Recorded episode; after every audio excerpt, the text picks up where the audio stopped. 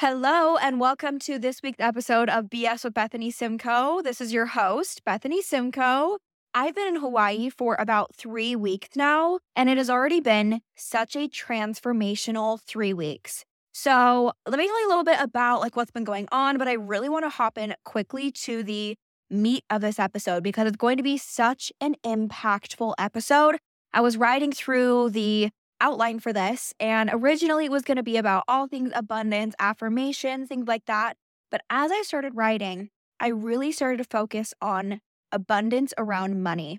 Now, money is something that is uncomfortable for me to talk about. It has been uncomfortable. I have experienced a lot of lack around money. But I think speaking about it is so important because there are so many of us that have such a lack mindset around money that this is going to be just a group exercise. Okay, we're opening up our minds. And I'm really gonna walk you through my entire relationship with money and really break it down. And it's been so insightful for me. And I hope you guys get something out of it too. So, this week has been such a perfect little Hawaii week. I feel like every week here has been amazing, but I'm really trying to just make the most out of my time here. It's been so healing, it has been so fun. I've been surfing, I've been to little markets. I'm a plant mom now. Okay, I got two different plants. Do I know what they're called? Absolutely not. But I said, hey, those ones look real cute. She said, slay, take them home. I said, okay, slay. So I bought them. And now they're here. And I make myself laugh because I'm going up to Utah in like two weeks. Oh my gosh. I'm going in nine days. Oh, that's crazy. So today is December 10th. I'm leaving to Austin first. I'm going to spend two days there, grab some winter clothes, say hi to some friends, get some shit done up there. And then I'm heading to Utah for a week. So I was not planning on being in Utah for an entire week, but it is so expensive to fly. And listen, maybe that was my lack mindset again coming in because I deserve to fly when I want to fly. But at the same time, those prices were a little ridiculous, and I didn't want to give the airline the satisfaction of me paying those. So I'm coming home the 29th, and I think it'll be good to like experience winter in Utah and just hang out with family because I'm really not going to get the opportunity to travel as much when I'm living in Hawaii. Also, I got my second piercing in my ears this week. I met a girl, Charlie, at church. Oh, also, I've been going to this cool little beach church, which I have to go to in like 45 minutes. So let's hope that I can wrap this episode up quick, but I have a feeling she's going to be a long one. Anyway, she goes, Hey, I need a model to come do seconds on. I need to practice. I said, I'm already there. So got my little shoes on because I've been testing out different shoes every day. Sorry, different shoes every week. This week was the On Cloud Monsters. I give them like a solid six or a seven. Like they were fine. But now that I've tested out the Hokas, because today was my first day with the Hoka Bondi 8, and I absolutely finished a marathon. And from this moment forward, I will be telling people that I finished a marathon. Did I run the marathon? No, ma'am. Did I finish it? You better fucking believe I did. Okay. I was on my little run this morning, which, by the way, I've been running more recently. And I'm so proud of myself because every one of my family runs. And I'm just, it's just never been me. Like, apparently, it's in my fucking genetics because everyone is out and about running. My mom's done a marathon. Two of my brothers and my sister have done a marathon. Both of my little sisters did half marathons. I'm like, where are you guys getting this kind of energy? Where are we getting this from? Where is the desire stemming from? Because I did not inherit that gene. I am a strong bitch. I will lift something off the ground. I will not run. So I've been trying to run a little bit more, see if I like it, and it's been a good time. So I have my four mile loop that I've been doing. I have been running most of it recently, which I'm so proud of myself for. Every day I run a little bit more of it. So I'm doing my little loop. And about a mile in, I start seeing like a ton of people. And I'm like, where are we all going? What are we running from? So I start jogging with them. And then I started to see like mile markers and like kilometer markers. And I first didn't know what it meant because at first it was just kilometer markers. And I'm like, that means nothing to me. So I passed my little halfway point. I'm two miles into my run. I'm having a good time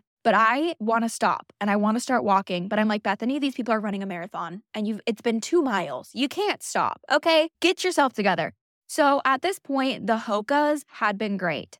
And then they very, very quickly deteriorated. Okay. There started to be like this burning in my left arch, which quickly turned into what felt like a serrated knife being dragged across my arch. And I don't know if I've ever felt like that level of arch pain. And then it started spreading to my right foot. Now, I haven't had pain in my right arch in quite some time. Like it takes quite a bit for there to be actual pain in my right arch because I have plantar fasciitis specifically in my left, also a little bit in my right. Usually it just kind of is like a little tingly heat on my right foot, not like full blown stabbing pain. But it became full blown stabbing pain like three miles into my run. And I was like, no, no, no, no, because I just passed a 25 mile marker and I'm going to finish this marathon. Thank you very much.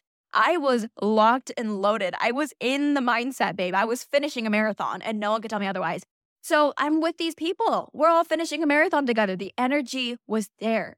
So I was like, I can't stop. The finish line is right there. Finally, I was like, you know what? I probably shouldn't take this moment away for the people who worked very hard from it. So I like kind of veered off to the left. And at this point, my arches hurt so badly. And you guys will see the video, but I like sat down and took my shoes off and I ended up walking home barefoot because it was really bad. Like I had full blisters on my arches, which is crazy. Like I didn't even think that was possible. I think it may have been the wrong size of shoe. I honestly don't know. I had such high hopes for the Hokas, but I'm eh, no. The on cloud monsters were better, and that is saying something. So that's been my day. And then I just came home and I've been writing out my little podcast since then. And usually I just do a very brief outline, but I dove into this because it's something that's so fascinating to me. Since moving to Hawaii, I, I knew that it was going to be a very healing experience. I knew it was going to be very transformational for me. So coming into this, I told myself that I wanted to be like a catalyst for that transformation because there's things we all know that we should be doing, right? Like there's a future that we see for ourselves, and there's things people say, oh, don't be on your phone before bed. You should meditate, you should manifest, you should da da da, you should walk, you should like there's all these shoulds, and you're like, eh, cool. I probably should be doing that. But I don't really want like that's fine. I'm doing enough, right? So I've tried to reframe that into I really want to do this. I really want to make time for my brain to feel clear. Whenever I get in these crazy states of stress and these crazy states of, I don't know, I, I remember feeling this way in high school and I wrote about it all the time in my journals how I felt like I could not see clearly. It felt like there was a glass wall between me and the rest of reality. Like everything that I touched didn't feel real. Everything that I saw didn't feel real. It felt like my contacts were foggy, or it felt like I just, I literally couldn't see. And every time I get really stressed, I genuinely think that there's something in my contacts. And that's how I know that I'm like, oh my God, like I've officially passed the level of I'm really fucking stressed because now I can't even see clearly. Like I would look at leaves on trees and not see anything. And I don't know how to explain it other than it really felt like there was a glass or like even like a foggy glass between me and what I was seeing. And I just, it all groups together, it all coagulated. None of it felt real. And I've, I felt this very distinctly through different points in my life. It spanned months, it spanned years. Sometimes it's worse, sometimes it's not. You know, what do you want to call it? a brain fog, anything like that? But it just things don't feel real. They don't click. They don't seem clear. But then I've had moments of real clarity where I've been like, oh my hell, things can feel this clear. I didn't realize that things could look this clear. It's like putting on a pair of glasses for the first time and realizing that you can actually see individual leaves on trees. You can look at a cloud and register the curves of it. You can look at something and it makes sense. You can look at words and they make sense to you. And it's not just complete overstimulation. Mm-hmm. And I had one of those moments when I was flying back from LA, when I went out to LA with my girlfriends for my friend's movie premiere. I spent the week with them and I was just off my phone and I was experiencing the moment and I was with the girls. And coming home from that trip, I felt clear for the first time in ages. And I wrote it down. I was like, oh my God, like I didn't think this was possible. And I wrote, this was on 4 2, so April 2nd. I said, weirdly enough, my mind feels very clear and in the moment, more than I felt in a long time. I feel like I'm actually experiencing what I'm experiencing, taking in details, looking at the wing of the plane. I can actually see details and process them. I'm imagining what the bottom triangle pieces would feel like in my hand. I feel like I'm actually feeling it. And then I went on to say, it's like when I first got glasses, things felt clear. I could take in details. I actually saw the details I didn't even know were there. Sometimes it feels like I'm looking at a screen when I'm experiencing the world, like I'm seeing it in 2D. But right now I'm seeing it live. I'm here. The things I'm seeing have meaning in my brain. And in that moment, I just actually felt content and I wasn't dissociating from everything around me. I was actually in the moment. But that feeling was very rare for me. So I made it a goal when I got here that I wanted to feel that feeling every day. I wanted that clarity no matter what it took. So I've been playing around with things breath work, manifesting, visualization, affirmation, taking walks, yoga, downtime, whatever it is. I just needed to be able to feel that feeling. That's what brought it from you should, you should, you should to I want to. I want to feel that feeling. I want to do these things that help me have a clear head. But they're really intimidating. Like, where do you really start with that? For I've been exploring a lot of mindset shifts, but one of the biggest ones that stood out to me has been around money. Again, I wasn't planning on have this entire episode about money. This was just going to be one of the topics I was going to speak about because there's so many things like my content and my self image. This one ended up unfolding into a story that I really thought was interesting to explore. Let me walk you through the mindset shifts that I've seen myself experience when it comes to money. Abundance around money is such a hard topic for me and for so many people. It started way before Hawaii, but there's still layers of guilt and shame and fear that surround it that I'm trying to shed. So I grew up in a family that had too many people and not enough money. So I had six siblings. Total, there was nine of us in the household. At one point, my mom was working three jobs and raising seven kids.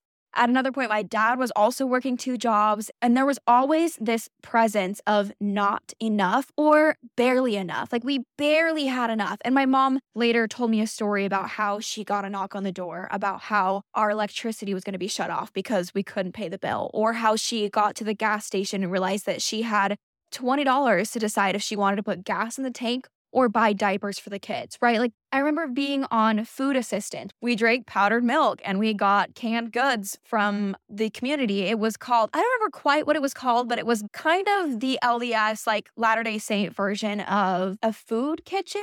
It was basically like a community kitchen that we could go to and get food. And I think it was around 2008 anyway. So I know a lot of people were struggling. So there's so many people out there that can relate to what I'm saying. You know, this kind of fear and stress. And as a kid, this gets really implanted in you. Cause I remember having this conversation with my mom. There was something that I wanted. I don't remember. It was like a gymnastics class, or maybe my friend at school had something that I thought was cool and that I wanted. You know, she sat me down and she had this conversation saying, we have these different pots of money. This one goes to paying for the house. This one goes to paying for this. In this pot of money, we have what goes for fun things, and we don't have money in that pot. So that's kind of always how I've thought of things is I always have enough to pay for the house and for necessities, but I don't have enough to pay for fun things. I don't get to have fun things. I barely have enough for covering the basic necessities. And that is what got ingrained in my brain. From a very young age, I was very stressed about money. And I remember hearing my aunt as well, like being stressed about money. And just everywhere I went, like I would just hear the adults in like hushed conversations or even loud yelling conversations about money. It was a scary topic, it was a stressful topic, and I knew we barely had enough. So it just felt like a big burden on my brain and a lot of guilt and shame and fear built up about it. Then I went to college and I was immediately completely financially independent. My parents really value independence. So once we leave the house, we're on our own, basically. When I went to college, I was stressed about rent and I was stressed about tuition. Like my rent was literally $400 and I was working nearly full time and going to school full time and had a clothing brand that I was trying to work on. So every month I cried about it because I was like, I'm trying to pay for my tuition. I'm trying to pay for my rent all by myself. I'm trying to pay for my car all by myself. I felt abandoned and I felt scared and I felt so stressed. I was like, I don't know how I'm going to make rent, but I'm going to. I might barely be able to afford rent and groceries, but I'm going to. And every month, I barely made it. Every month it happened, I paid my bills. I got groceries barely. And I've always known that I wanted more for myself. I never wanted to struggle with money ever again, but here I was, still seeing that repetition in that pattern. Granted, I was barely 18, completely financially supporting myself while working, going to school, building a clothing brand. So, yes, there was going to be some struggle, especially given the beliefs I had been raised around, because as long as I could remember, there was not enough or there was barely enough. So, I kept having barely enough. But that was not good enough for me. Early on, I started to look for other sources of mindset. I was like, there's got to be something else out here. So around 16, I started listening to someone named Dean Graziosi. And if there's one person in this world that I could meet, it would be Dean Graziosi. I feel like this man is my literal father. So much of what I have learned and so much of my courage has come from him. So he had this podcast called Millionaire Success Habits. And I would listen to that thing like it was my religion. That thing helped me start businesses. That podcast helped me move out of Utah. Everything he says, it feels so powerful. It fuels me. It impacts me so much. And I was like, I know that w- where he came from was so similar to where I came from in the aspect that he didn't have much. He was always scared about money. His parents had a scarcity mindset and he figured it the fuck out, anyways. And I was like, if he can do that, I can do it. So I started to explore other mindsets, see what else was out there. I wanted to break out of the beliefs I was raised on. So at this point, I had already started three businesses a jewelry brand called Ivy Wall, a photography brand. I was teaching piano. And I knew my ultimate goal was to be a millionaire entrepreneur. Okay. 16 year old Bethany, 17 year old Bethany, I was like, I'm going to be a millionaire entrepreneur. I don't know how, but I'm going to be. And honestly, I did not care what it took. So when I was 18, I had a friend. Her name was Emily Fuller. She is still so impactful to me today. She is the biggest reason I started my first business. She started a scrunchie business when she was 15, and I saw that and I said, I can do that. If she can do that, I can do that. So I made my little jewelry brand. I watched her, I admired her. She was such a strength to me because I saw her being so young and doing that. And I said, What's holding me back? I can absolutely do that. So she is a few months younger than me, but she is such an incredible example of what mindset, consistency, and a willingness to learn from action can do. She put together a business course that I enrolled in, and between classes and shifts at work, I would hop on her little daily Zoom calls and I began to learn to visualize and manifest. So I wrote down exactly what quote unquote successful Bethany in five years was like. She had us do this exercise where she said, visualize yourself in five years the most successful version of yourself in five years. What does she look like? What does she do? What does she wear? What money does she make? What does she do with this money? You know, we're supposed to write that down. So I wrote a little bit of it in my journal. I can't find the sheets of paper that I wrote the rest of it on, but the thing I did get from it was successful Bethany in five years is healthy, wakes up with energy, makes $5,000 a month from her businesses, has friends, is loving. And the day before that, in my journal, I had written, this is day four in my apartment. I, I had just moved out at this point. I said, I'm lonely. I don't really have any friends, and I feel like I'm gonna cry all the time. I'm overwhelmed, too busy, and feel like I'm not good enough. I don't have money or motivation. I feel like I'm doing everything wrong. My depression is getting out of hand, and I'm not excited about life. So there's clearly a huge gap there. I was trying to fill that and I was trying to take the steps that I knew how, even if that was not the current reality I was experiencing. This was on August 5th, 2020, so I was just about to turn 18, but now it's three years later, and I look back on that and I am so damn proud of myself. But also, only $5,000 a month? Girl, Dream a little bigger, okay? My highest paid month this year was over $35,000. Now, is that every month? No, at least not yet. It will be, okay? And it's gonna be much higher than that because that's what I am believing. That's what I'm changing my belief system to be. But right now, $5,000 a month is easy for me. I manifested it three years ago to be easy for me. I planted that seed, and not only has it bloomed, it's created a damn forest, okay? I told myself, this is going to be it. And now it is. I told myself $5,000 a month and I said, done, baby girl. Here we are. So between 2020 and now, I've been slowly but surely reshaping the way I think about money. Because my family seemed to have some sort of fear around new and nice things. But bitch, I've known from a young age who I am. And that is a bitch with expensive taste. I'm a girly who wants nice things. So, three months into living in my little college dorm, sharing it with five other girls, I was so over it. I was like, this is not the reality I want to experience. So, a friend of mine reached out about moving into a brand new apartment with her. And I said, immediately, yes, get me in there. Absolutely. Could I afford the rent? No, ma'am. But I was like, I'm going to afford the rent. I'm going to figure it out. Okay. And I talked to my dad and he was like, This is a bad idea. Like, you should always pick something a little bit older because that's going to be priced the best, these brand new places. Because we are going to be the first tenants to ever live in that apartment. It was just finished month before that. It was so brand spanking new. My dad was like, that's a really bad idea. Like, that's a waste of your money. But in my head, I was like, experiences like this, living in a place like this, could never be a waste of money because it's an elevation of my mindset. It's an elevation of my lifestyle. It's what I deserve to experience. And no one needed to know that I could barely afford it. Okay. I also needed like a deposit of $500. I didn't even have $500 to my name, but I figured it out the universe made a way and we made it happen. And I did not miss rent one time. I was scared out of my mind every freaking month because I still had the belief that I have quote unquote barely enough. Okay, like that phrase. So every month, I barely had enough. I was living paycheck to paycheck, but I was making it because I had the belief that you are going to live paycheck to paycheck, but you're going to make it. That reality kept manifesting. I lived paycheck to paycheck, but I barely made it every time. I made it, but barely. So after that lease, I found an even more expensive place and I said, level up, bitch, because we're making this happen. Again, could I make rent? And the answer in my head was yes, barely. So I made it barely. I was like, I'm going to make it. I don't know how, but I'm going to, even if it's just barely. And month after month, I did until I lost my job.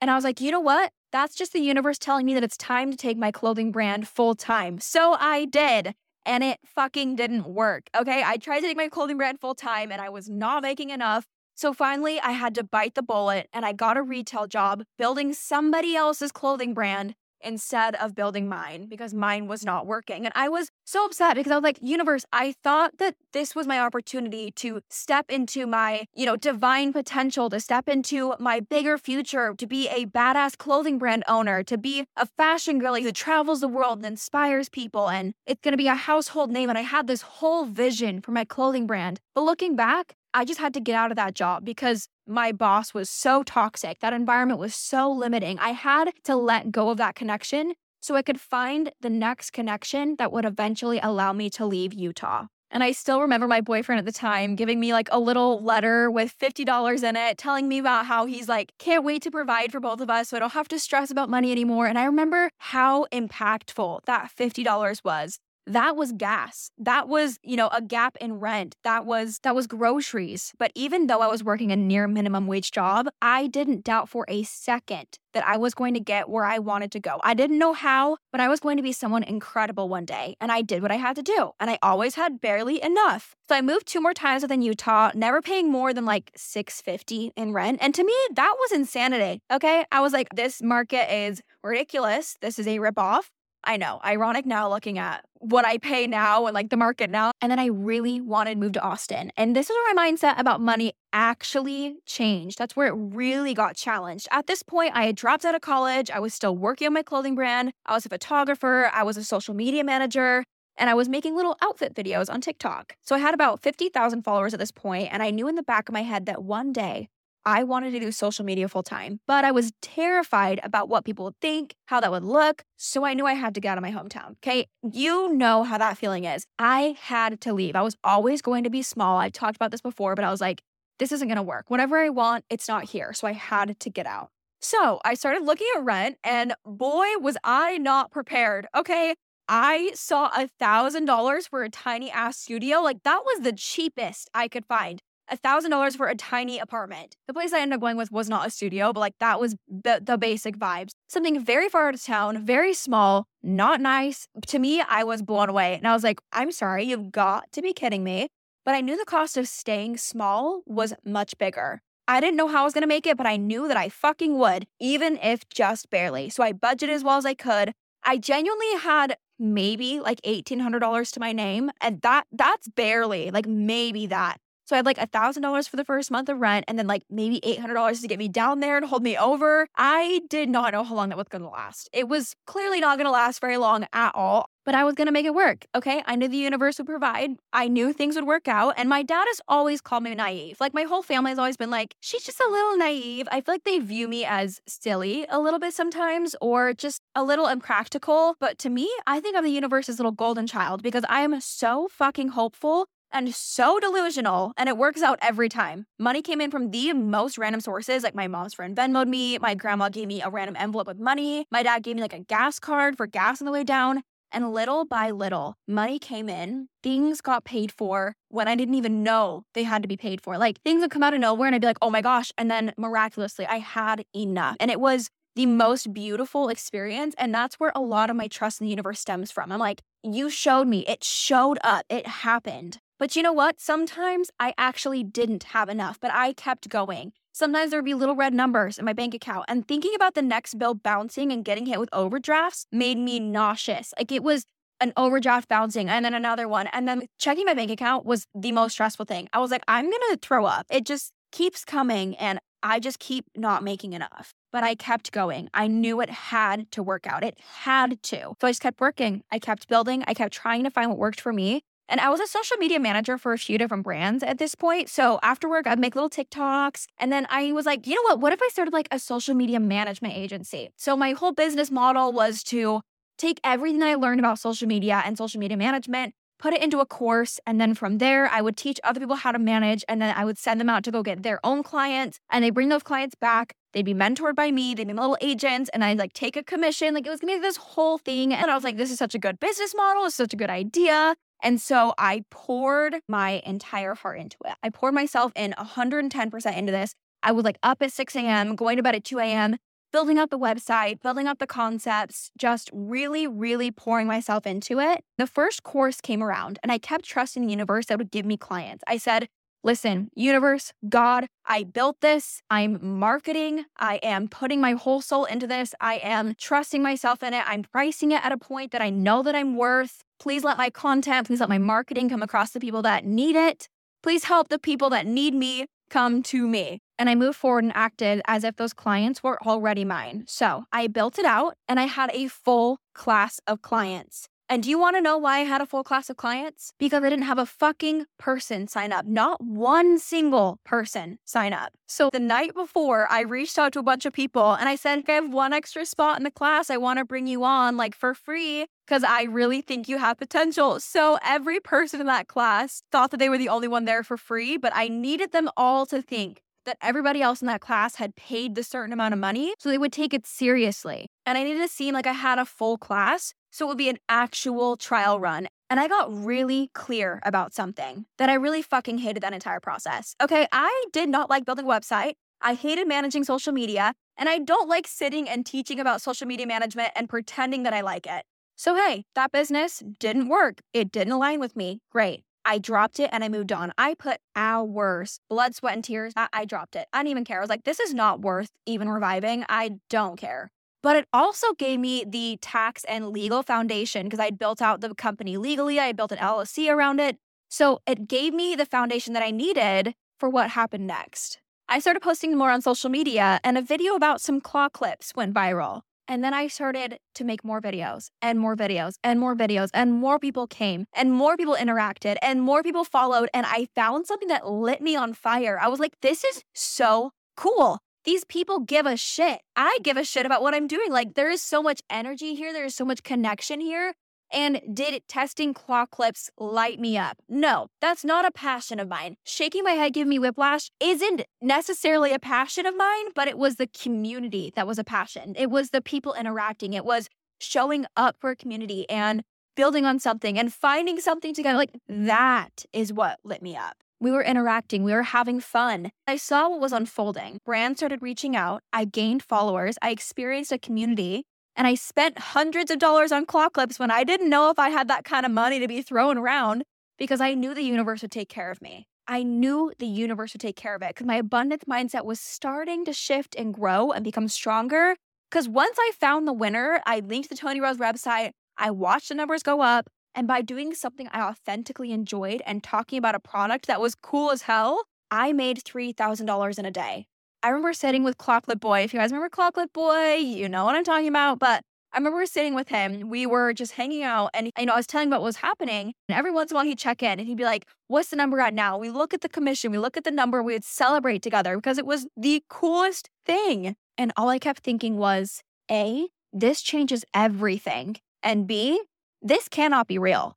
And then I figured out how to link things to Amazon, baby girl, which is fantastic because a bitch likes to shop. So on Prime Day that year, I made a few little videos and then I just went and checked my commission and my jaw dropped. Okay. I can't legally tell you how much I made, but you know that $35,000 month that I referenced earlier? A hefty amount of it may or may not have come from, you know, that time frame, allegedly. When I tell you that feeling was unmatched. All I had done was make videos that aligned with me and who I was and what I wanted to do. And the universe said, here you go, just dropped into my lap. I felt on top of the fucking world. All I could think was, this changes everything and this cannot be real. I had not accepted that in my mind yet. And you'll see what I mean in a second. So that month, I ended up dropping my social media clients. I dove into influencing full time. And here's what was interesting I actually didn't get to touch that money for like three months after that. So I was still operating with the same general amount of money that I had been up until that point, And I had dropped my clients. So I was like, I just gotta glide on what I've got right now. At that point, I was still a little bit dicey about rent, still a little bit hesitant to make purchases, still a little bit stressed about bills. But I knew that I had thousands of dollars coming my way. I knew that I already owned those thousands of dollars. It began to alter the way that I thought. I operated a little bit more confidently. I started to relax a bit more when it came to thinking about bills. This was a huge turning point for me because I was also looking for a new apartment at the time. So I had lived in two different places while I was in Austin. And up until this point, I'd been in my little 400 square foot, kind of dingy, not nice neighborhood. So I was looking for someplace a little bit nicer. I was near the domain at this point. I kind of wanted to be downtown, but I was just, I was looking at things. I loved my darling little apartment, but I just, I wanted my dream apartment. So when it came time to look for new apartments, I have a very distinct memory. Both Clockwood Boy and I were searching for apartments around the same time. So I went with him to tour a bunch of apartments. He came with me to tour some apartments. And I remember us discussing our budgets. We were both around like the $1,500 mark, but I was like, I don't think I'm going to get what I want for 1500. I don't want to settle. I don't want to settle for square footage. I don't want to settle for location. I want what I want. And so I was like, you know what? I'm going to bump it up to 1800 and the universe will provide. So I told him that, and he just looked at me and just laughed. And he just was in disbelief. He's like, There's no way you can afford to pay $1,800 in rent every month. And I said, Fucking watch me. One thing about me is do not tell me, I don't think you can do that because I will. I'm like, uh, Watch me. Okay. And I have never had more satisfaction than paying rent every fucking month knowing that I can provide for myself. Because if there's one thing Clockwood Boy made me feel weird about, it was money. And this was like before the Amazon thing. So when he said, There's no way you can afford that kind of rent, I said, Oh, but watch me. So he got his little place and we stopped talking. And I went around the rest of my apartment search by myself. So Another part of my abundance mindset shift was getting an apartment locator because that's something I never would have done before because I would have been like, oh, how much do I have to pay them? Is it going to be expensive? That seemed out of reach for me. That seemed out of the question until I finally got the courage to look into it. And apartment locators don't cost anything, but they get you the apartment that you want. So looking into that, not being afraid of what it costs, not being afraid to like touch it, not being afraid to look into it, got me what I wanted. I elevated my lifestyle. I elevated things that my mind was open to. So I came across this absolutely stunning tall ceilings, beautiful backsplash, stunning island, like gorgeous, gorgina apartment. It had a wine fridge, it had so much storage. And I said, I want this. The second I walked in, I go, This is mine. I want this. I will live here. But that little masterpiece was very out of my budget. Okay, it was $2,200 and I said, I'll take it. And I made it fucking work because it was my dream apartment. And I deserve my dream apartment. I deserve a beautiful life. I deserve luxury and I can afford luxury. Okay. I had thousands of dollars. I knew that in my head. You have thousands of dollars coming your way. So I acted differently. I acted bigger because I knew that money was already mine. And it was easy to know that money was already mine because I'd already seen the numbers. I already knew what was going to hit my account. But it really taught me something about manifestation. How would I act if I knew I had thousands of dollars coming my way? How would I act if I knew that in three months I would have a very large amount of money in my bank account. Would I choose to live a small life or would I think that's silly because I have more than enough to pay for what I really want? I have more than enough to pay for what I need. That was such a foreign feeling to me because I had always operated on I have barely enough. So now that I had more than enough, I was really thrown off. Because let me tell you, when that money hit my account, I felt sick to my stomach. I was terrified. I think I was almost more anxious staring at those numbers than I had been when I had barely enough in my account because I was so uncomfortable with the concept of having this much money. Like, I would almost rather be stressed and stare at my bank account and like finagle the numbers and stress and stress and worry over it because then I knew that I had control over it and that I was going to make it work because I was going to make it work. Like, that was my comfort zone. So, this felt wrong. It just felt so uncanny because it did not mm. align with my beliefs. I didn't even want to open my bank account because I was so scared the numbers would slip away from me. I had these numbers, but they didn't feel like mine. I had the belief that money slipped away from me. I had the belief that I couldn't hold on to money, that I couldn't enjoy it. And the second I felt safe, it would somehow disappear. Or then I would restrict and binge spend, and then it would just all be gone. I'd be so out of control. And do those beliefs sound familiar to you? Can you say anxious attachment? Can you say eating disorder? Stemming from a childhood abandonment wound, stemming from a chaotic household. Crazy how everything connects. But what I learned from this is that your reality means nothing. My reality was that I had thousands of dollars in my bank account and I was still unbelievably anxious about money. Your reality can be that you have zero dollars and you will be on top of the world because you are wealthy and abundant. I was delusional to be anxious about money. That's delusion. That's not your reality. You're experiencing something that's not actually there. That's delusion. So why not be delusional in the opposite direction? Because already that didn't make any fucking sense because it came down to my beliefs, my subconscious programming. Because despite how badly I wanted to be rich, wealthy, experience luxury, be successful, etc., etc., I still believed at my core that I was someone who struggled with money and I had barely enough. And no amount of zeros in my bank account would change that. So, as someone who was raised by incredibly frugal parents, I had some reprogramming to do. So, in October 2022, two days after I made that commission, I knew there was a different version of me that I needed to design. I needed to figure out what she looked like. So, I wrote down, What does rich Bethany do? Here's what I wrote down. She buys things that she wants, not just the cheapest version of the things that she wants. She doesn't buy things that aren't practical, helpful, stylish, or good quality just because it's cheaper. For example, that ugly, tacky keyboard I don't actually like and won't enhance my space just because it's cheap. Or compromising for a small or outdated TV because it's cheap.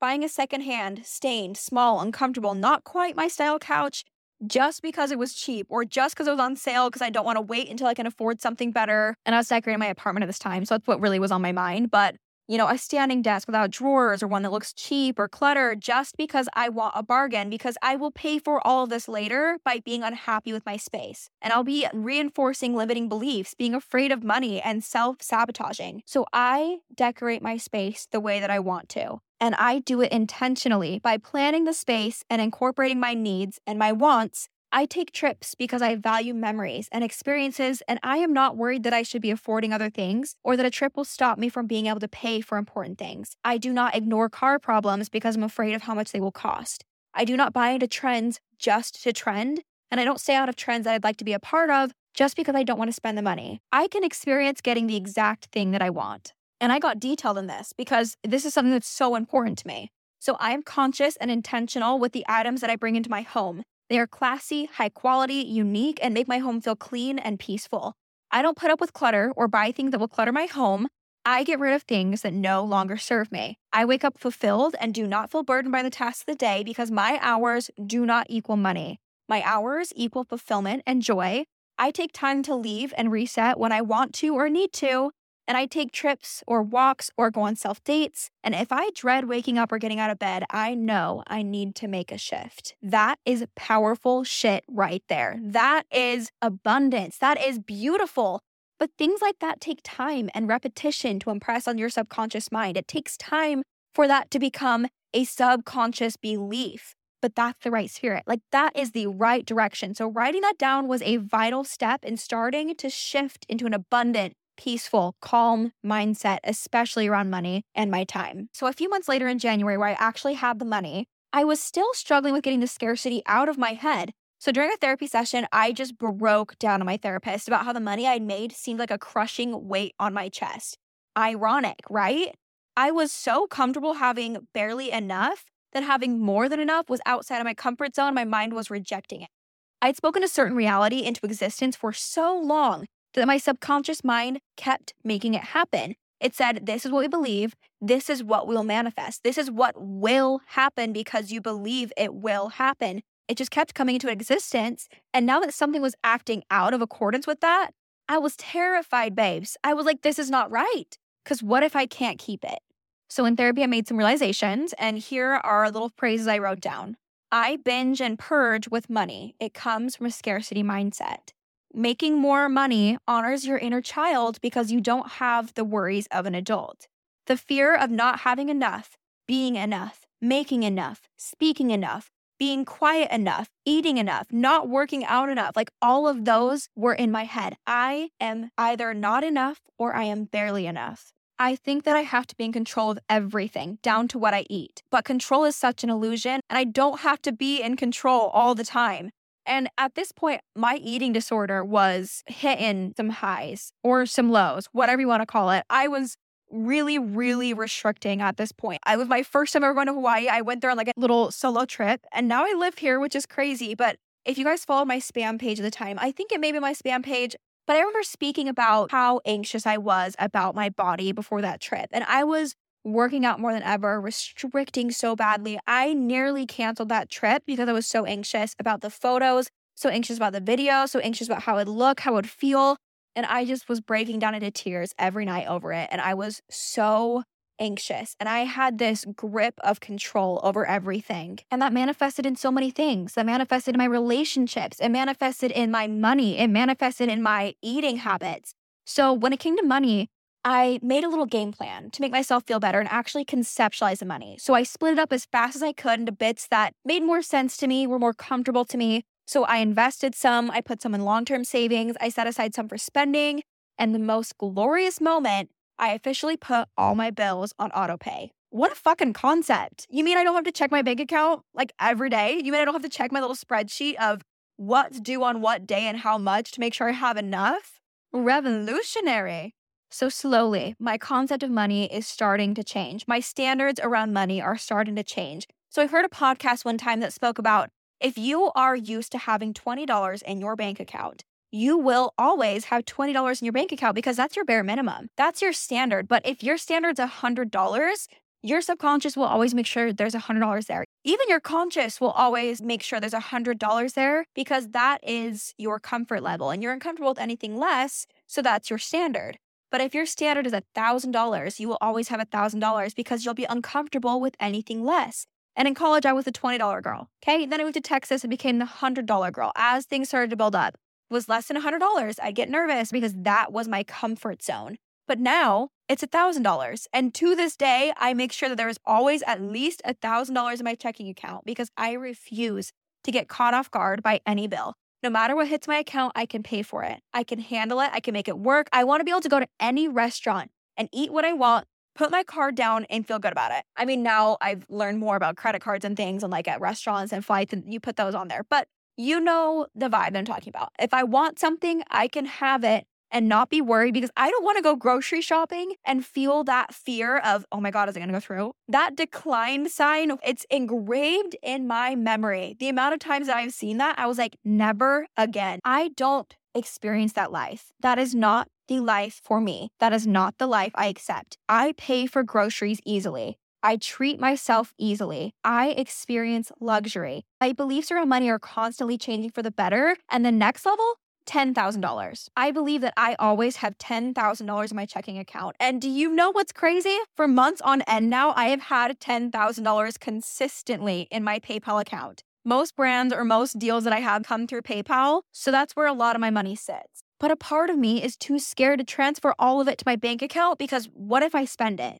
What if it disappears? What if it gets lost? What if da da da? What if da da? Like there's so much fear still around it because why? That money is literally mine why am I still scared? Month after month, I withdraw my rent from there. If I need a little something here and there, like I'll withdraw stuff from it, but I won't withdraw all of it. Like I'll keep it there and it's kind of as a savings, but the root of it is I'm a little bit scared of like, what if it slips away? What if once in my bank account, I just spend it all or it slips away and I look back and I come back to something and I have no money and I realize I was reckless with my money and I was stupid. And those beliefs again, that I'm reckless, that I'm stupid, that I can't hold on to money, that I don't know what I'm doing when it comes to money, that I'm silly, that I'm naive. All of those beliefs are coming back, right?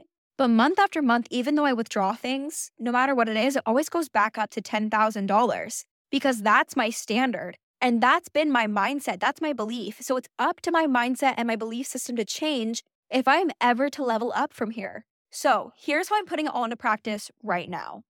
First, I realize that I am selecting a version of myself and selecting a reality no matter what. Every time I wake up, I'm selecting a reality. When you wake up, you choose a reality for the day the broke version or the rich version. I repeat affirmations to myself, whether I realize it or not. They're just my thought. It's like those things that I'm telling myself, that self talk, that's just a belief system playing a little radio. So why not choose what that radio station says? Because your brain's gonna tell you something anyways. You're choosing a reality anyways. You can't get out of it. So why not fucking pick the one you want? Like it's literally all made up. Money is made up. Your reality is whatever you make it. It's just made up. So make it what you want. Why not choose the rich version of yourself? So I'm changing my dialogue, changing what that little voice on the radio is saying in my head. And I'm choosing consciously what I say so that one day it can be subconscious, right? Like I'm imprinting on my subconscious mind by saying these things consciously, and then they will become my thoughts because what you say becomes your thoughts, becomes your reality. So I've written down a bunch of little affirmations about my career, the people I attract, my mental health, money, things like that.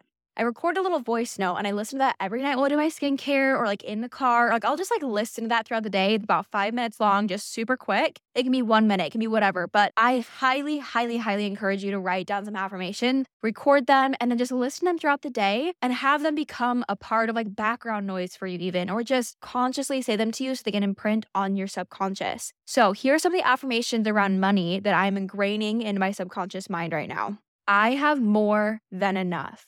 Where I am right now is exactly where I should be on the path to the life that I dream of. I think of myself as wealthy and successful. I am wealthy. I am successful.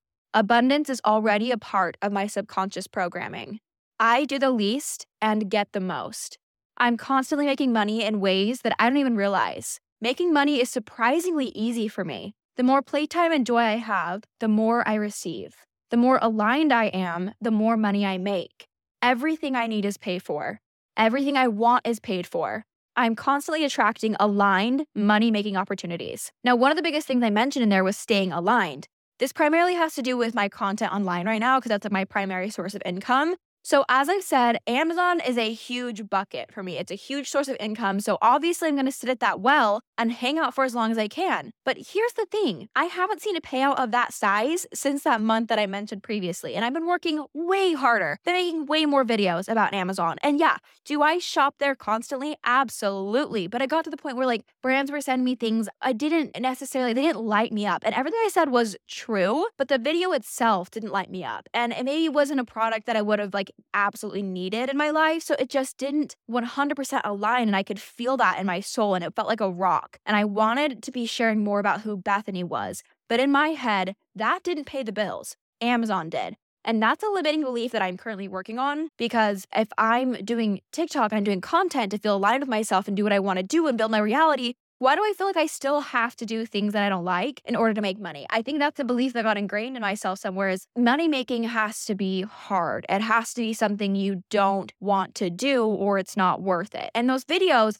I really, really enjoyed and I still enjoy them, but I felt like I had to create to the point that I was almost dreading it or it wouldn't be worth it or it wouldn't work. Like it had to be hard. So that's a limiting belief because now I'm trying to ingrain the belief in me that the more fun it is and the easier it is and the more natural it is, that's where the money is. That's that's when you make more. So the more of Bethany that I show, the more money I make. I'm not confined to product reviews. That way I can shop and share at my own pace and still share what I love to do, but like maintain that love for it and maintain my energy. So that way, what I am sharing is like a 10 out of 10 and TikTok Shop is an emerging platform that I found good products on as well. You guys have seen me share on TikTok Shop, and I really enjoy sharing stuff on there. And I got so good at sharing that TikTok approached me and invited me to be a part of the program for their top creators. So, the top creators on TikTok Shop, they have this amazing commission program. They have check ins with a manager. I know in the back of my mind, I was like, oh, yeah, I'm technically making payouts from this, but like I, I haven't really checked. I don't really know what the vibe is. I'm genuinely just sharing because I'm having a good time.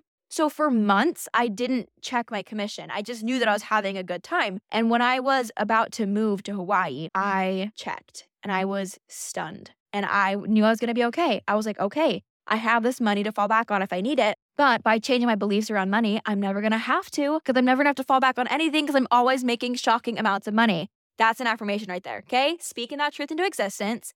So, yeah, obviously, I wanted to keep posting on TikTok shop content. Like, now I really enjoyed what I was doing and I was making money. This is so freaking cool. But my number one priority will always be showing up authentically and being creative in a way that fulfills me. And I worked so damn hard to cultivate a community. And you guys follow me for, yes, Amazon Rex, but also like for who I am, for the fun we have together. So I want to honor and continue that. But I had a meeting with my TikTok shop manager this week and I had a realization. So, to give you a little bit of context, I've been reading this book called Who Moved My Cheese. And long story short, it's a cheesy little story about two mice and two little people. So they're in a maze, they're trying to find cheese, The cheese signifies anything in life that we put importance on, but right now for me, that signifies money. One day they find a huge store of cheese in the maze, or like a huge store of money, if you will, and the little people set up camp. But the mice keep their shoes tied around their neck. So everybody's snacking, everybody's feasting. The cheese lasts them months. But the mice every single day are looking around, making sure the cheese isn't moldy, making sure to just look at when it's going to run out. But the little people are like, no, no, no, no. We live here now. This is where we belong. This is what we mm-hmm. deserve. We live here now. And we're never moving. This is who we are. They just sat there. So one day the cheese runs out. And the little people are pissed. They're scared. They're waiting for it to come back. They wrote out the course of the opportunity and it was time to move on to the next thing, but they sat there complaining about how it wasn't fair and wondering what to do next, like wondering where the hell it went, who took it away. But the mice already knew the cheese was gone. They had their shoes around their neck, they put their shoes on and went back into the maze. Obviously, going to the maze is terrifying because there's not really cheese in the corridors either. There's not cheese in the hallway. There's not cheese as you're running. You just have to trust that you're going to find cheese again. But that's a thousand times better than just sitting where you know there's not cheese. Like sitting where there's no more opportunity. Running and having no cheese is a million times better than sitting and having no cheese because either way, you have no cheese. But if you're running, you have at least the opportunity to come across it. So while the little people were sitting and freaking out, finally, one of the little people finds the courage to move on. So he puts on his shoes, he laces them up, and he runs into the maze and it was terrifying and it was scary and he was exhausted. But eventually, he found an even better store of cheese. But he reminds himself to always be ready to move on to the next thing if the current opportunity dries up, because there is always more cheese. So that's kind of a synopsis of the book. And I found cheese in Amazon, and then I found cheese in TikTok Shop. And that brings us back to the conversation I had with my manager. So apparently, I make the least amount of content out of all of the creators in the program. And yet my sales numbers are insane. So, like, the content I make does really, really well, but I just don't make a lot of it. And turns out this month I only made 14 shoppable videos, which to me feels like a lot. But he said he wanted to see 40 this next month. I'm sorry, 40 shoppable videos? You are lying. Like, there's no way because even having that little like orange box in the corner, even if I'm speaking authentically, even if I'm just sharing something I love, it gives an illusion of inauthenticity. It gives like a hue of an ad or salesy. You know, like I'm very aware of that. So I'm careful about only sharing things that I'm passionate about and remaining as authentic as I can. So he told me the more that I post, the more that I make, like da da da, he's trying to convince me. And then he went on to say that they're reassessing my position in the program and I might be dropped if I don't increase the number of posts. So he told me, he's like, once you start posting more, once you start seeing how much money you can make, you might just say, fuck my following. I'm dedicating my page to this. And when I tell you, it was so fucking clear to me. I will never say, fuck my following. You guys are the ones that are supporting me, cheering me on. You guys are my community. It would be so hypocritical of me to then turn around and be like, no, no, no, fuck this. I'm going to be an e commerce page. I don't care if I'm making hundreds of thousands of dollars. I'm not going to enjoy those hundreds of thousands of dollars because I'm not doing what I love to do and I lost my community. So in that moment, it became clear this cheese is drying up. Like this cheese, this opportunity is almost gone. So it's time to tie my running shoes around my neck and get ready to move. I'm not just going to turn my focus away from growing my life just for the sake of money. Like those two things don't correlate. I want to have money and live my life. I want to have money because I'm living my life authentically. And yet I have seen the kind of money that I can make. And I am living somewhere really expensive, so that fear makes me want to cling on and try anyway, because that money was keeping me peaceful and level headed, and now it's being quote unquote taken away. When in reality, nothing is taken. The opportunity is there, and then it's not. Because if you look closely, you'll see when it dries up and the cheese gets moldy and it's not for you anymore. And yet, that day that we had the conversation, I posted three shoppable videos. There were ones I had already like recorded. They were uh, still products that I loved. Like it was nothing different, but I posted them out of fear because I didn't want to be dropped from the program. I knew my commission would drop. I wouldn't have access to the manager. There was a lot of fear behind it. And I was like, what if I don't find something else? All these what ifs started spiraling. And so in that moment, I was wanting to have my cake and eat it too. I was wanting to sit in one place and have my cheese. I'm hoping that I can post 40 shoppable videos and still stay authentic and make money, but I know what means more to me. I know where my future is, and I'm not getting anywhere closer to my future by eating stale cheese. But I keep on making videos and holding on to this because I'm scared. I think that there's definitely a way for me to post and not do it out of fear and still do it in an authentic way. But I know that by doing that, I will be dropped from the program. And that's scary because once that money runs out, I don't know where the next supply will be. But I will find a supply that is bigger and tastier. So I'd better fucking start running. I better get out there because I'm not going to find it by sitting here. I want to make the kind of content that people DM me about, that they're telling me that I look forward to binging your videos. Your videos help me. I look forward to watching your videos. You're my favorite creator. Someone this week told me that her and her boyfriend sit and watch my videos together after class.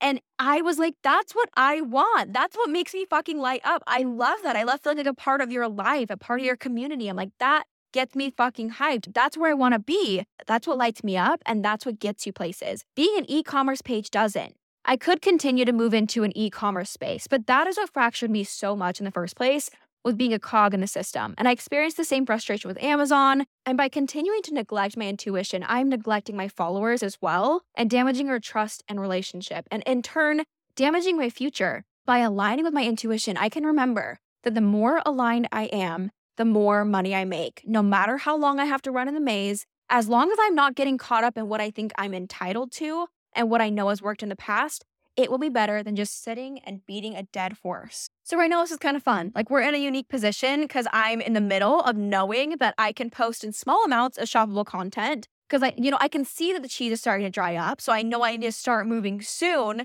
But I'm, you know, I'm still being organic. I'm still posting as I see fit. But again, by doing so, I know I will be kicked out of the program and I won't make the same amount of commission. And I have to be okay with that. And I have to trust that I will find the next steps while still doing what I love to do. So there is a new level of income for me. And I know I'm just on the other side of that. I just have to trust myself to figure out how to get there.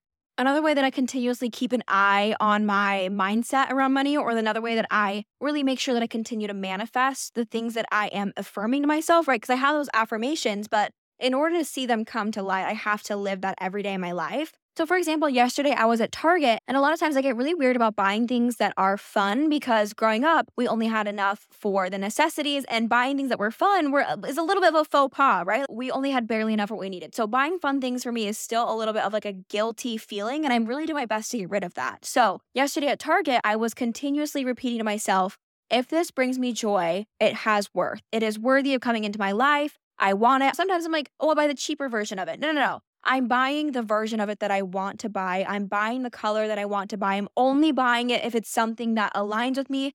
And if it is something that lights me up and aligns with me, I will absolutely buy it. Like I right now I'm wearing these little shorts with hearts on them that I bought yesterday and I love it. And I'm sitting next to my green new little water bottle Stanley looking thing. What is it called? Simple Modern, I think. But I bought that yesterday. I was like, no, no, no, I already have a water bottle. Yes, but you have been wanting a water bottle with a straw. You've been thinking about it. Just get it. And I got it without any guilt because I repeated to myself, I am so abundant. I can have anything that I want. And buying things that I want brings more abundance into my life. Also, by being afraid to buy things that I want because I'm afraid of like what I can afford continues that loop of fear, continues that loop of me not being able to afford it. Another thing I want to touch on when it comes to the concept of money is asking for help and hiring help. Because for me, I've always been like, it's so silly to hire someone to do something that I can do myself, primarily answering emails, taking care of the business side of things. While that's not what I like to do, like I don't like to do that side of things, I just figured it's part of the business. It's just part of what I do. And it doesn't take that much time out of my day. I can do it. It doesn't take that much brain power. So I figured it would be a waste of money for me to do that.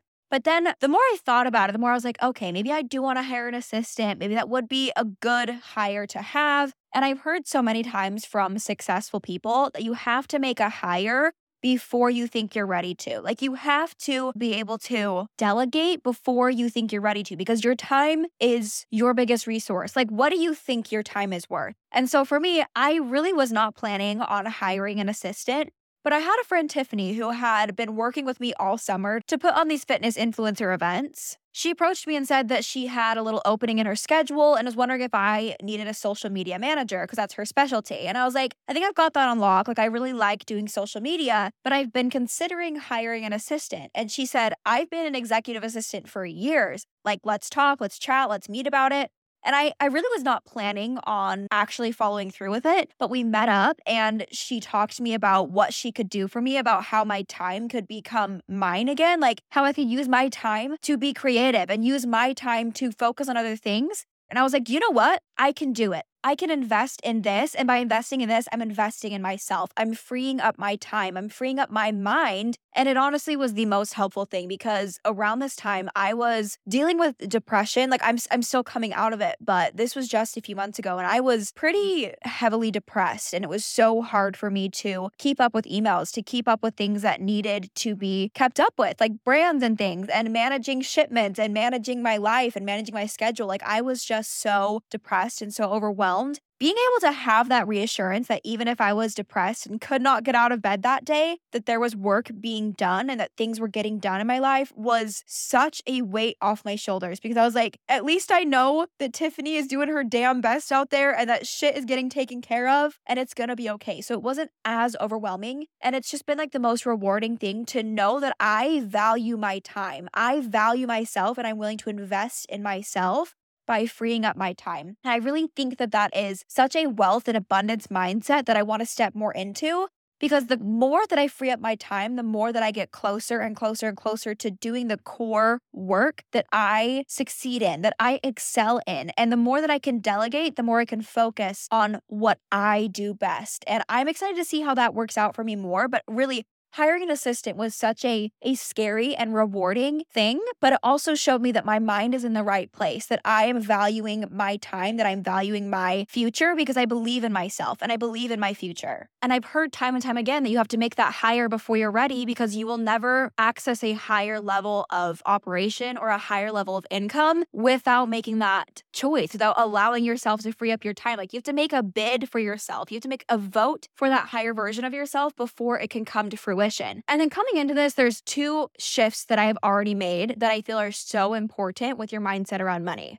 Number one, earning money is not taking it away from someone else. It's a limitless resource. If you are afraid that you're taking it away from someone, you will always be afraid of making it. And number two, you've heard that money is the root of all evil, but my favorite quote is if you think money is evil, you haven't given enough of it away yet. Making money gives you the sacred opportunity of sharing that. You've been given abundance.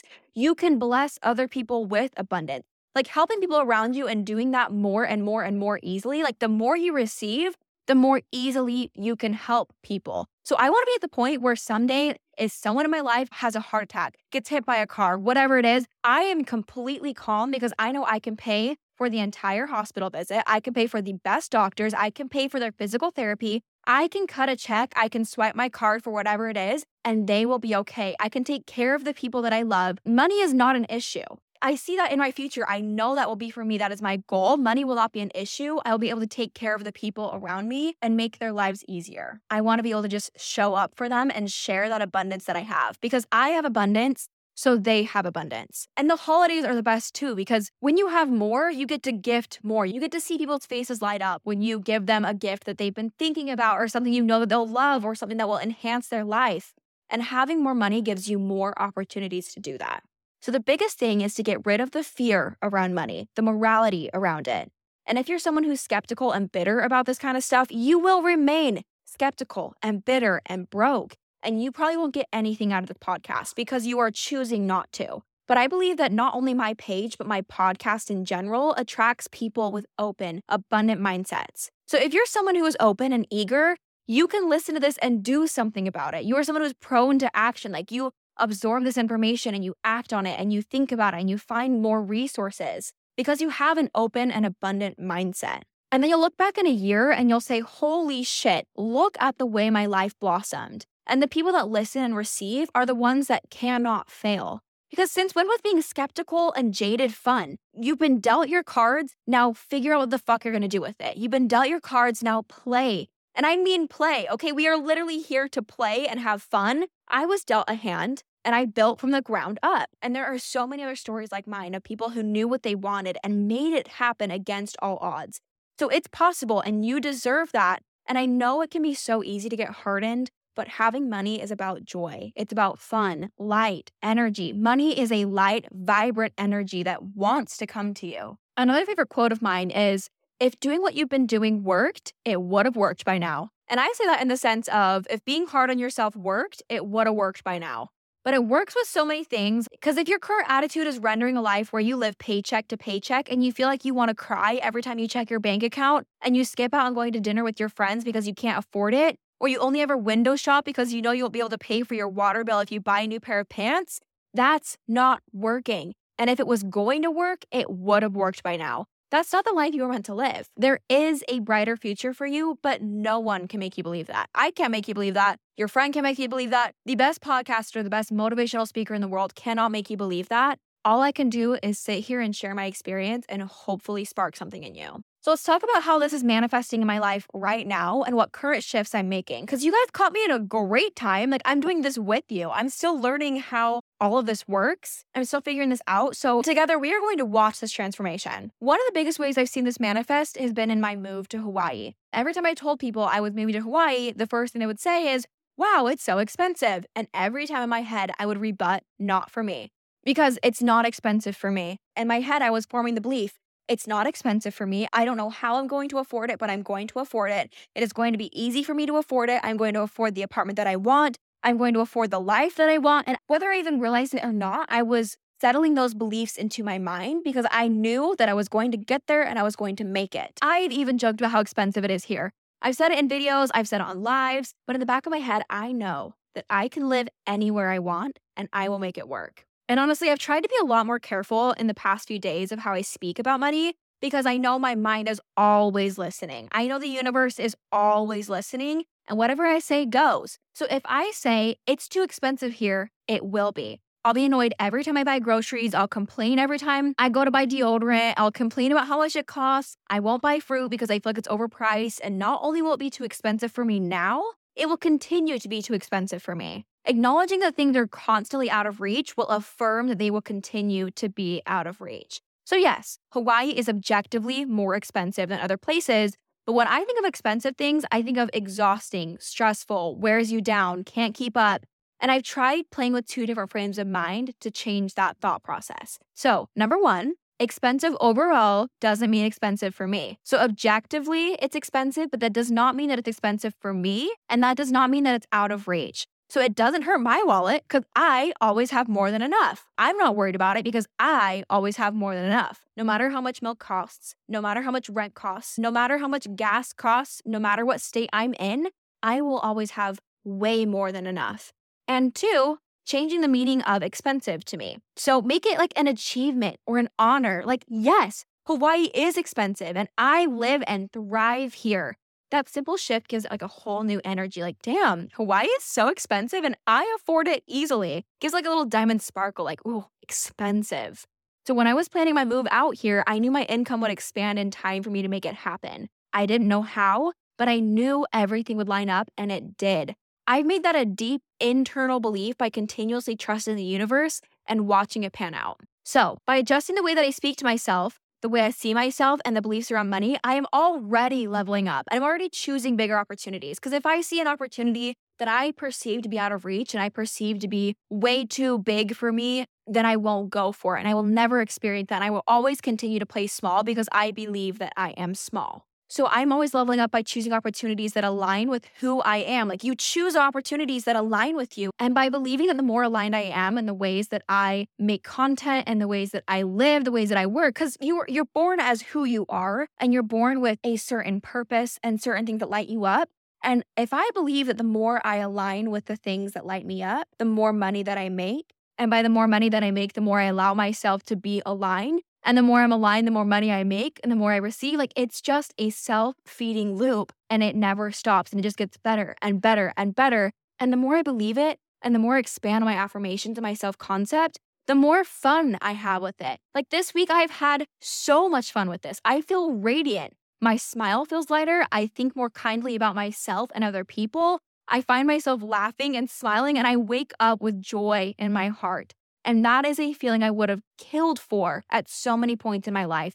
That's all I've ever wanted to wake up with joy in my heart. So things like this, they are not heavy. They are not have tos. I've seen people talk about this and they get into this place of you should, you should, you should. And it just seems a little bit high and mighty. It seems a little bit out of touch in a way, but it's such an inviting presence. It's such a I want to do this. I get to do this kind of presence. It's not heavy at all. It's a bright invitation because we are limitless. I am limitless. My ability to make money and my ability to receive has no limit. And when I say limitless, I used to hear like push yourself to your limits and then beyond, right? Like hit your limit and then limitless. You just have to keep going. And that exhausted me to think about. But now I'm starting to hear a promise, something that will come to me that I don't have to chase, but it will feel so warm and bright when it does come. So, this next chapter is about shifting my mindset to one, I always have way more than enough, not just barely enough. And two, the more myself I am, the more I receive. And three, the more fun I have and the more calm I am, the more I receive. All of these things are running around in my brain right now, and I'm still feeling like a little bit of a baby, taking these baby steps when it comes to really, really shifting my mindset because I think that I've done a pretty good job up to this point, shifting my mindset finding a bigger future for myself because I've always known that I was going to play big. I've always known I wanted a different future for myself. And I've always known that I never, ever, ever wanted to struggle with money again. Growing up with that kind of struggle, seeing that kind of struggle, I knew that I would never experience that again. My children will never experience that my future family. And like, I want to be able to have this abundance not only fulfill me, but fulfill my siblings and my parents and my future children and my future husband. Like, there's so much abundance and there's so much to explore around this. One of my favorite resources that I've been listening to is your Manifesting Bestie podcast. I kind of came across this on accident, but it's been so amazing to just listen to the way that she speaks about things, her experience with things. And I love just finding new resources and just learning. And I love listening to Habits of a Goddess podcast. She has some fantastic affirmations on there as well. Just listening to them whenever I can, exploring what that looks like for me. And it really has already within this past week brought such a new level of joy into my life and excitement. And I can't wait to continue to see how that expands on itself. So there's a little bit, and by a little bit, I mean a lot bit. I really wanted to share with you guys as much of a full spectrum as I could to give you an idea and hopefully inspire you and hopefully help you see that abundance in your own life and hopefully help you see what is possible and create a new reality for yourself. And I have so much more to explore, and I hope you are having so much fun on your exploring journey as well. And I hope you are able to receive this with an open heart. And that is all for today. I'm going to go head to the beach and I'm going to just enjoy this wonderful, beautiful life that we are here to experience. My podcast channel is at BS with Bethany Simko, or you can follow along on my personal channel as well, which is Bethany with two Y's. So B E T H A N Y Y S I M K O. And that has been BS with Bethany Simko. I will see you when I see you.